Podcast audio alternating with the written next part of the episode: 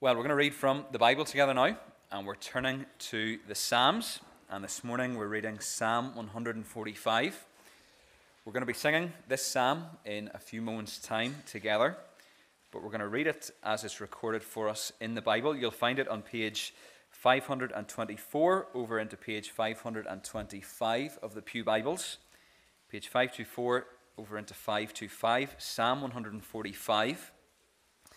The title of the psalm is Great is the Lord, and then the little subtitle is A Song of Praise of David.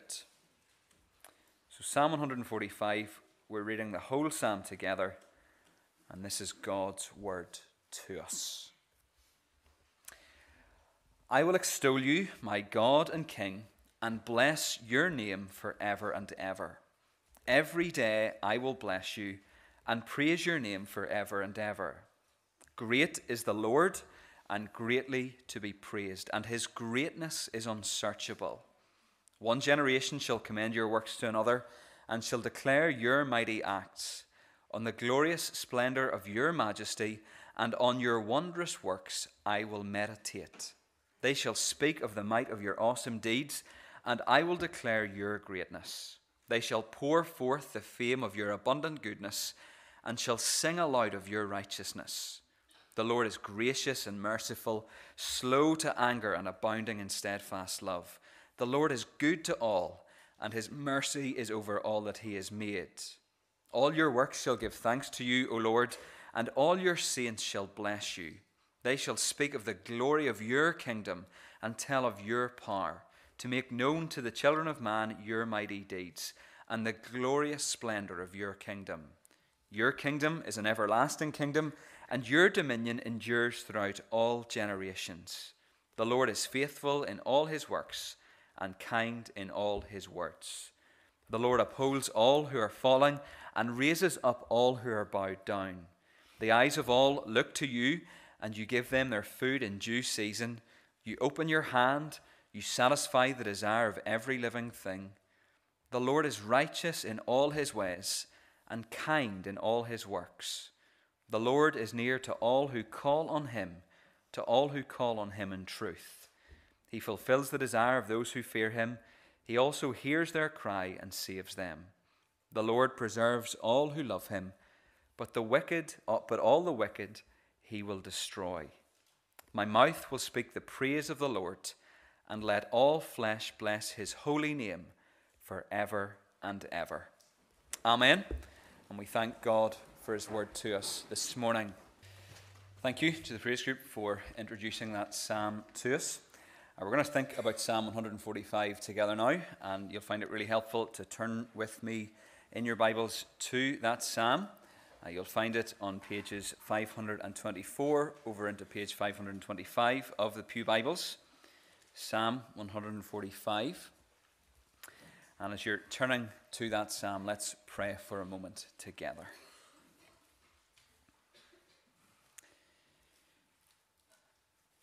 Father, this morning we're conscious of how great your name is. You're the everlasting God. You're the creator of all things. You're the one who is sovereignly ruling over this universe. We, we pray that we might have a sense of how amazing you are this morning. We pray that you would guide our thoughts and our attitudes as we think about Psalm 145. But most of all, we pray that we would be pointed to our Saviour, the Lord Jesus Christ. And we pray these things in His name. Amen. What does an average day look like for you? Are there certain things that you do every day in a certain order? What does your daily routine look like? It involves eating, I'm sure. Do you eat the same thing for breakfast every day? Do you eat breakfast at the same time every day? It involves getting dressed, being presentable. Do you have a certain way of doing that? An order of how you get ready in the morning? It maybe involves getting the kids up and ready for school. Do they get dressed first and then have their breakfast? Or is it the other way around? It maybe involves letting the dog out. Do you take take the dog for a walk first? Do you give it a dental stick? Do you give it a biscuit? What does it look like?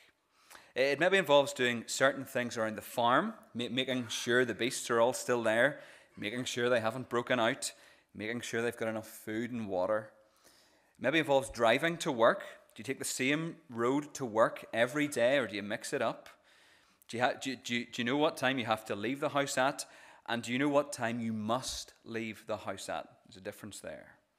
What does an average day look like for you? Are there certain things that you do every day in a certain order? What does your daily routine look like? Does it involve worship? Does it involve worship and prayer and Bible reading? Does it begin with you looking to God, focusing on God, relying on God? It's hard to start our days in that way, especially if we find ourselves in any of the contexts we've just imagined. There are time pressures, we've got to wash and eat and travel. It's also hard to do in our modern world because there are so many other things that demand our attention. Uh, according to research, around 80% of smartphone users check their mobile phones within 15 minutes of waking up every morning. It's important to check for messages and phone calls but less important to check what's happened on our social feeds overnight.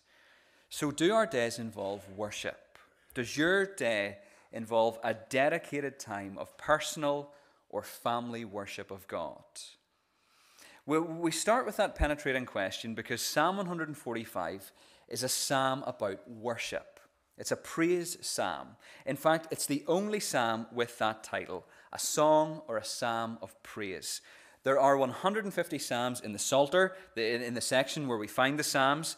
75 of them, so half of them, are attributed to or were written by David. So, so great was his influence on this collection of songs and poems that the Psalms have been called the treasury of David. Now, we maybe know him as the boy who killed Goliath or as the king who led Israel, but David was also a great singer. He was a great musician. He played the harp for Saul on many occasions, and he was a songwriter. He didn't sell albums, he didn't release EPs. He wrote his songs as a response of faith, faith in the Lord. As well as being a giant slayer, a king, a musician, David was also a man after God's own heart. He was a great theologian in that he knew who God was. He had a high view of God, but he didn't just know theology in his head.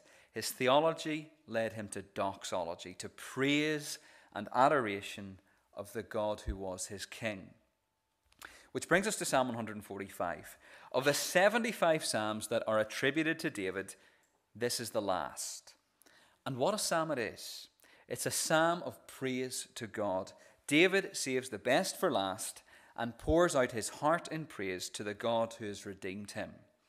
Psalm 145 is very cleverly put together. Now, it's not apparent from our English translations, but this psalm is an acrostic psalm. If you're using one of the Pew Bibles this morning, you'll be able to see a very small three beside the numbers 145. It's a footnote. If you look down at the bottom of page 524 in your Pew Bible, you'll be able to read the, foot, the, the footnote, and it says this. It says, This is an acrostic, uh, an acrostic poem, each verse beginning with the successive letters of the Hebrew alphabet. So, what David has done in putting this psalm together is the equivalent of us writing a poem with each line beginning with A, B, and C, and so on. Here's what he was doing by putting Psalm 145 together in this way he was covering his subject completely. As we might say, he's giving us an A to Z on a particular topic. And his topic is God, the worship of God, who God is, what God has done, why we should worship him. His purpose in writing this psalm in the style that he does is to move us. We should always remember the emotional aspects of the Psalms. They're, meant to resonate with us, they're meant to move us, and they're meant to make us react in an emotional way. The, response David desires his readers to have is that of worship. And it's worship every day, not just on Sundays. That, that's clear from the opening of the psalm. Just look at verses 1 to 3. It says, I will extol you, my God and, and King, and bless your name forever and ever. Every day, every day, I will bless you and praise your name forever and ever. Great is the Lord, and greatly to be praised, and his greatness is unsearchable. What does an average day look like for you? Are there certain things that you do every day in a certain order? What does your daily routine look like? Does it involve worship? Does it involve worship and prayer and Bible reading? Does it begin with you looking to God, relying on God, focusing on God? That, that, that's a convicting question for us all to ask ourselves. But instead of beating ourselves up with the answer, we're going to look at what Psalm 145 says. Psalm 145 provides us with two things it gives us a sense of how amazing God is, and it gives us the outline of a life marked by worship. So, in other words, it tells us about God and it tells us what it's like to worship God every day.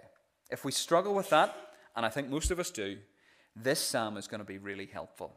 Let, us think about those two things in turn then. First of all, Psalm 145 gives us a sense of how amazing God is. This first point is going to be slightly longer than our second point, but that's good because we need to know just how amazing the Lord is. Let me point out some of God's characteristics that are mentioned in this psalm. First of all, there's God's greatness. Look at verse 3 and then verse 6. Great is the Lord and greatly to be praised, and his greatness is unsearchable. They shall speak of the might of your awesome deeds, and I will declare your greatness. Unfortunately, the word great has become very common in our language and vocabularies. Great means very little now. Uh, we, we, we, we use the, the word great to describe everything from deodorants to athletes. From an historical perspective, people have added the word great and made it part of their name. So, for example, Alexander the Great, he was a famous warrior Peter the Great was a Tsar of Russia. Jackie Gleason, the American actor, was simply known as the Great One. Yet no one is as great as God. He alone is the Great One, and his greatness is unsearchable. No one ever has or will fully understand the greatness of God. The smartest minds of all the ages, put together with the best and most high tech scientific equipment, could never capture all that God is. He is beyond and past finding out. There's also God's goodness. Uh, that's mentioned in verses 7 and 9. That they shall pour forth the fame of your abundant goodness and shall sing aloud of your righteousness. The Lord is good to all, and his mercy is over all that he has made. This is maybe a hard thing to do, but try to imagine living in a universe in which the one true God is bad rather than good. What would it, what, what, what would it be like to live in a world like that? Well, it would be awful, it would be terrible. I'm currently burning my way through the Lord of the Rings books. I'm having to resist the, the really strong temptation to smother you in illustrations from the books because there are absolutely loads. But the, the, the baddie in The Lord of the Rings is called Sauron. And the plot of the book is in part that Sauron is evil and he creates a ring to help him rule over all of Middle Earth. He loses the ring, and in the books, he's trying to get it back. But his lands are referred to as the Black Lands. They're lands of tyranny and wickedness.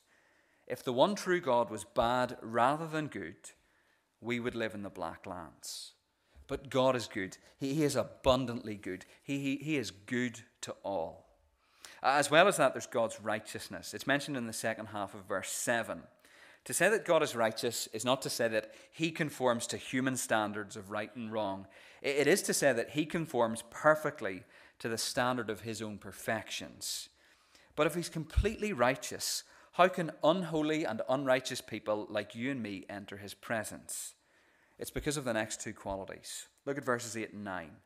The, the, the Lord is gracious and merciful, slow to anger and abounding in steadfast love. The Lord is good to all and his mercy is over all that he has made.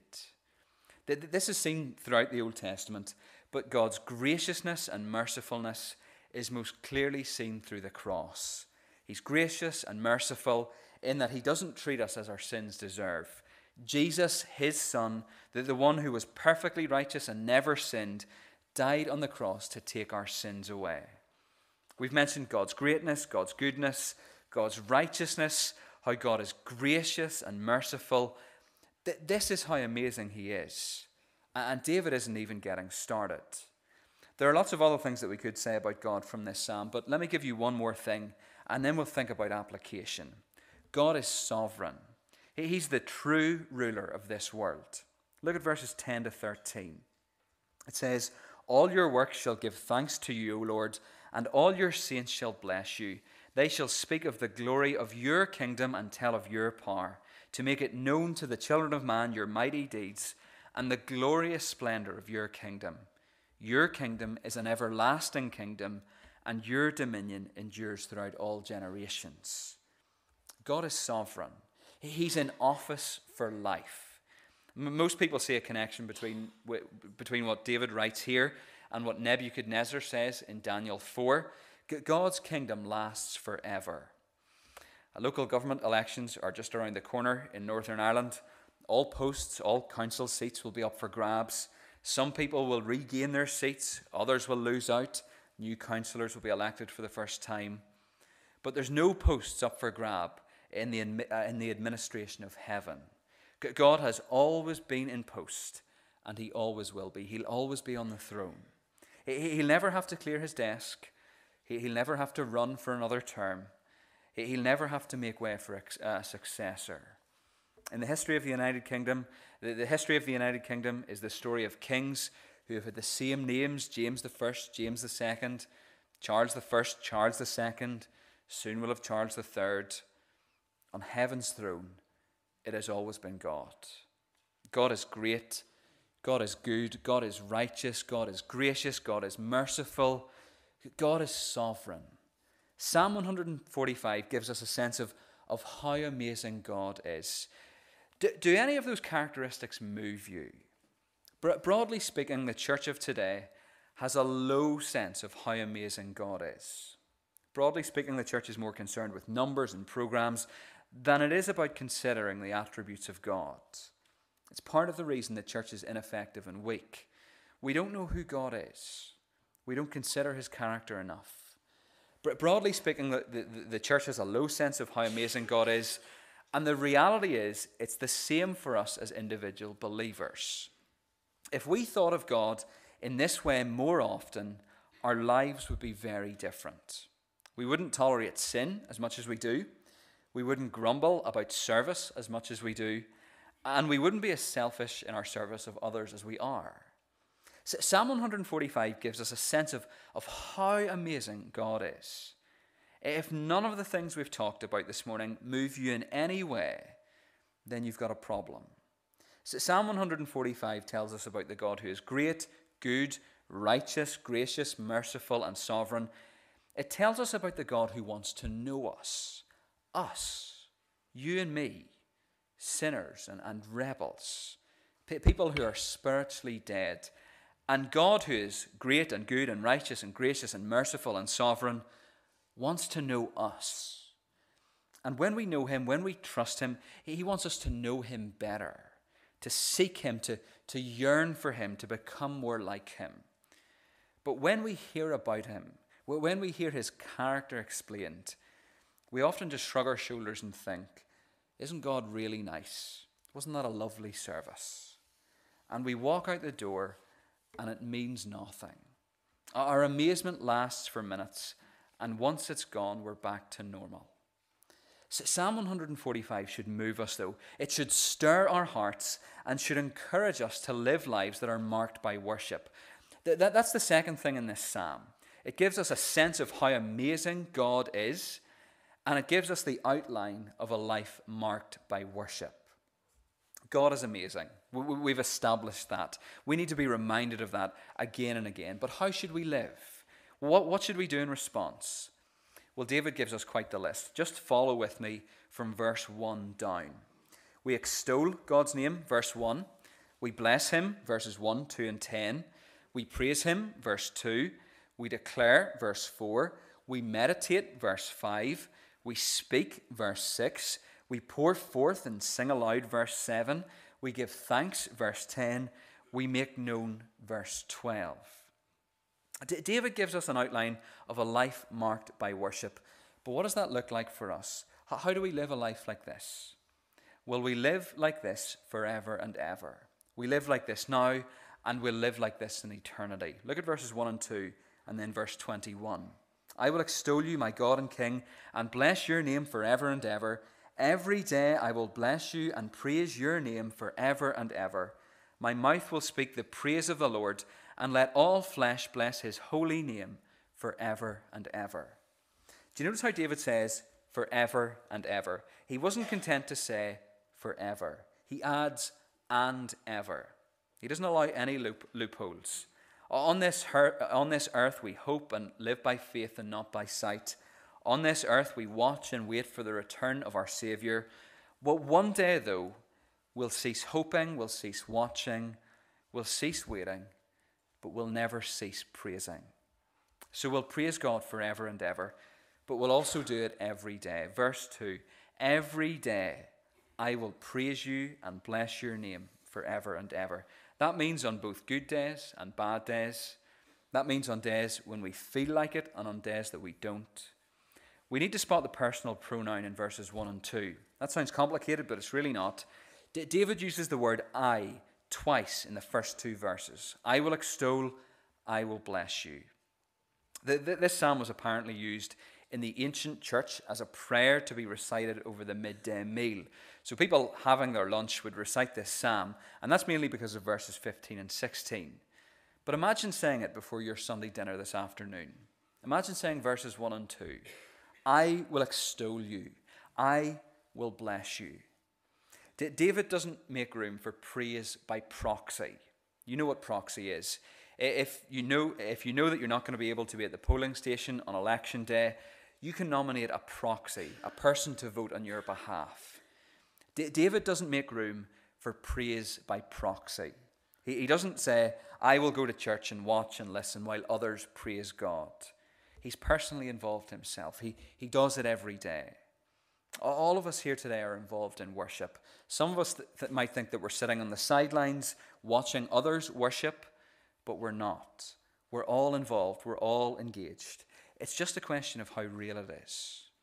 We'll praise God forever and ever. We'll praise Him every day. We'll also praise Him greatly. Look at verse 3 Great is the Lord, and greatly to be praised. Our praise and worship are to be in proportion to their object, high and great. Great praise for a great God. Spurgeon put it in this way No chorus is too loud, no orchestra too large, no psalm too lofty for the lauding of the Lord of hosts. There's one other way that we praise. We pass it on from generation to generation. Do you see what verse 4 says? One generation shall commend your works to another and shall declare your mighty acts. David imagines a living chain of praise in which one generation passes the baton of praise on to the next. That's the outline of a life marked by worship. A life that is marked by worship worships forever and ever. A life that is marked by worship worships every day in ordinary situations, in the monotony of everyday life. A life that is marked by worship praises God greatly. And a life that is marked by worship tells the next generation who the Lord is. This is another brilliant psalm.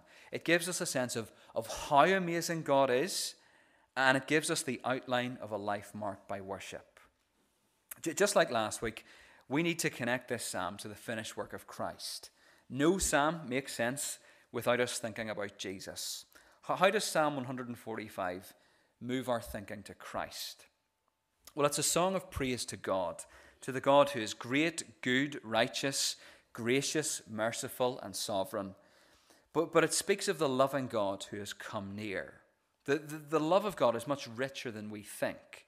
This psalm talks about God's universal love for all that He has made, but it also talks about His redeeming love for all those He saves. Those two things are different. God shows common grace to all by giving us all that we have in this life. That's a general love. But God shows saving grace, a specific love to those who look to him in faith. Just look at the precious words of verse 18. The Lord is near to all who call on him, to all who call on him in truth. God is, is, is near in a different, heightened way to all those who call on him in truth. In other words, God is with all those who look and trust and believe in his Son. It's through Jesus, God among us, God with us, that we have the full and final revelation of what God is like.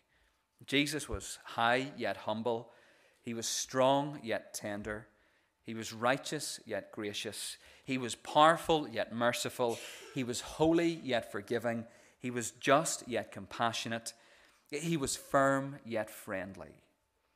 The, the, the thing is, he remains all of those things. He, he is our living Savior, the, the one who is seated at the right hand of his Father. He, he is the one who will return one day, and upon his return, a new song of praise will ring out, and it'll sound something like this Worthy are you to take the scroll and to open its seals, for you were slain, and by your blood you ransomed people for God from every tribe and language and people and nation, and you have made them a kingdom and priests to our God, and they shall reign on the earth. Psalm 145 is a song of praise to God that we can sing because of what he has done for us through Jesus. And Psalm 145 is a challenge to you if you don't know Jesus. A challenge in two ways. The first way this psalm challenges you is how it mentions the wicked. It's almost entirely given over to telling us about God, but look at verse 20. The Lord preserves all who love him, but all the wicked he will destroy. It's a throwaway line, but it's a line not to be missed. It's best understood in this way Without saving faith in Christ, you'll be eternally lost. It's that simple. So, will you turn to Christ today? Will you call on him in truth? That's the first challenge. Here's the second. David finishes the psalm with these words He says, My mouth will speak the praise of the Lord, and let all flesh bless his holy name forever and ever. Remember, this is his final psalm. He's not on his deathbed, so these aren't necessarily his final words. But this is David's final psalm. These are, his, are the last words that we have from David in the Bible. If he had said nothing else in his long life, these words would be a great legacy for future generations. Th- through this psalm, but through the closing verse in particular, he praises God and invites others to do the same. The question for you this morning, if you don't know Jesus, if you've never trusted him, is what will your legacy be? Their mouth spoke in praise of the Lord. That would be a pretty good thing for someone to say of you. That they were amazed at God, just amazed, and they loved him. The, the, the, the life they lived was marked by worship. What does an average day look like for you? Are there certain things that you do every day in a certain order? What does your daily routine look like? And are you living without the Lord? And if you're living without the Lord, what will your legacy be? The, call of Psalm 145 is a call for us to trust in God, to turn to Him and call on Him in truth. But it's also a call for us to worship Him because He is amazing and He's given us the outline of a life marked by worship. Let's pray together.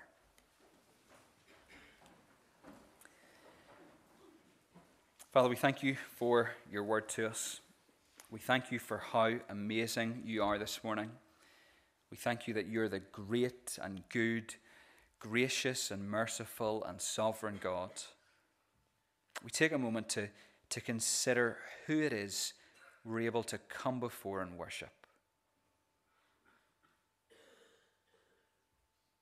Father, how thankful we are for the Lord Jesus for how we are invited to come to you in worship through him. We pray that we might pour out our hearts and lives in praise for you today and tomorrow and in all the days that follow. And we pray that you challenge those who haven't yet trusted in Christ. Help them to see that they must call upon you in truth. Otherwise, they'll be put together with the wicked and lost for all eternity. Father, we praise you for who you are. We thank you for your word. Continue with us in these moments, and we pray these things in Jesus' name. Amen.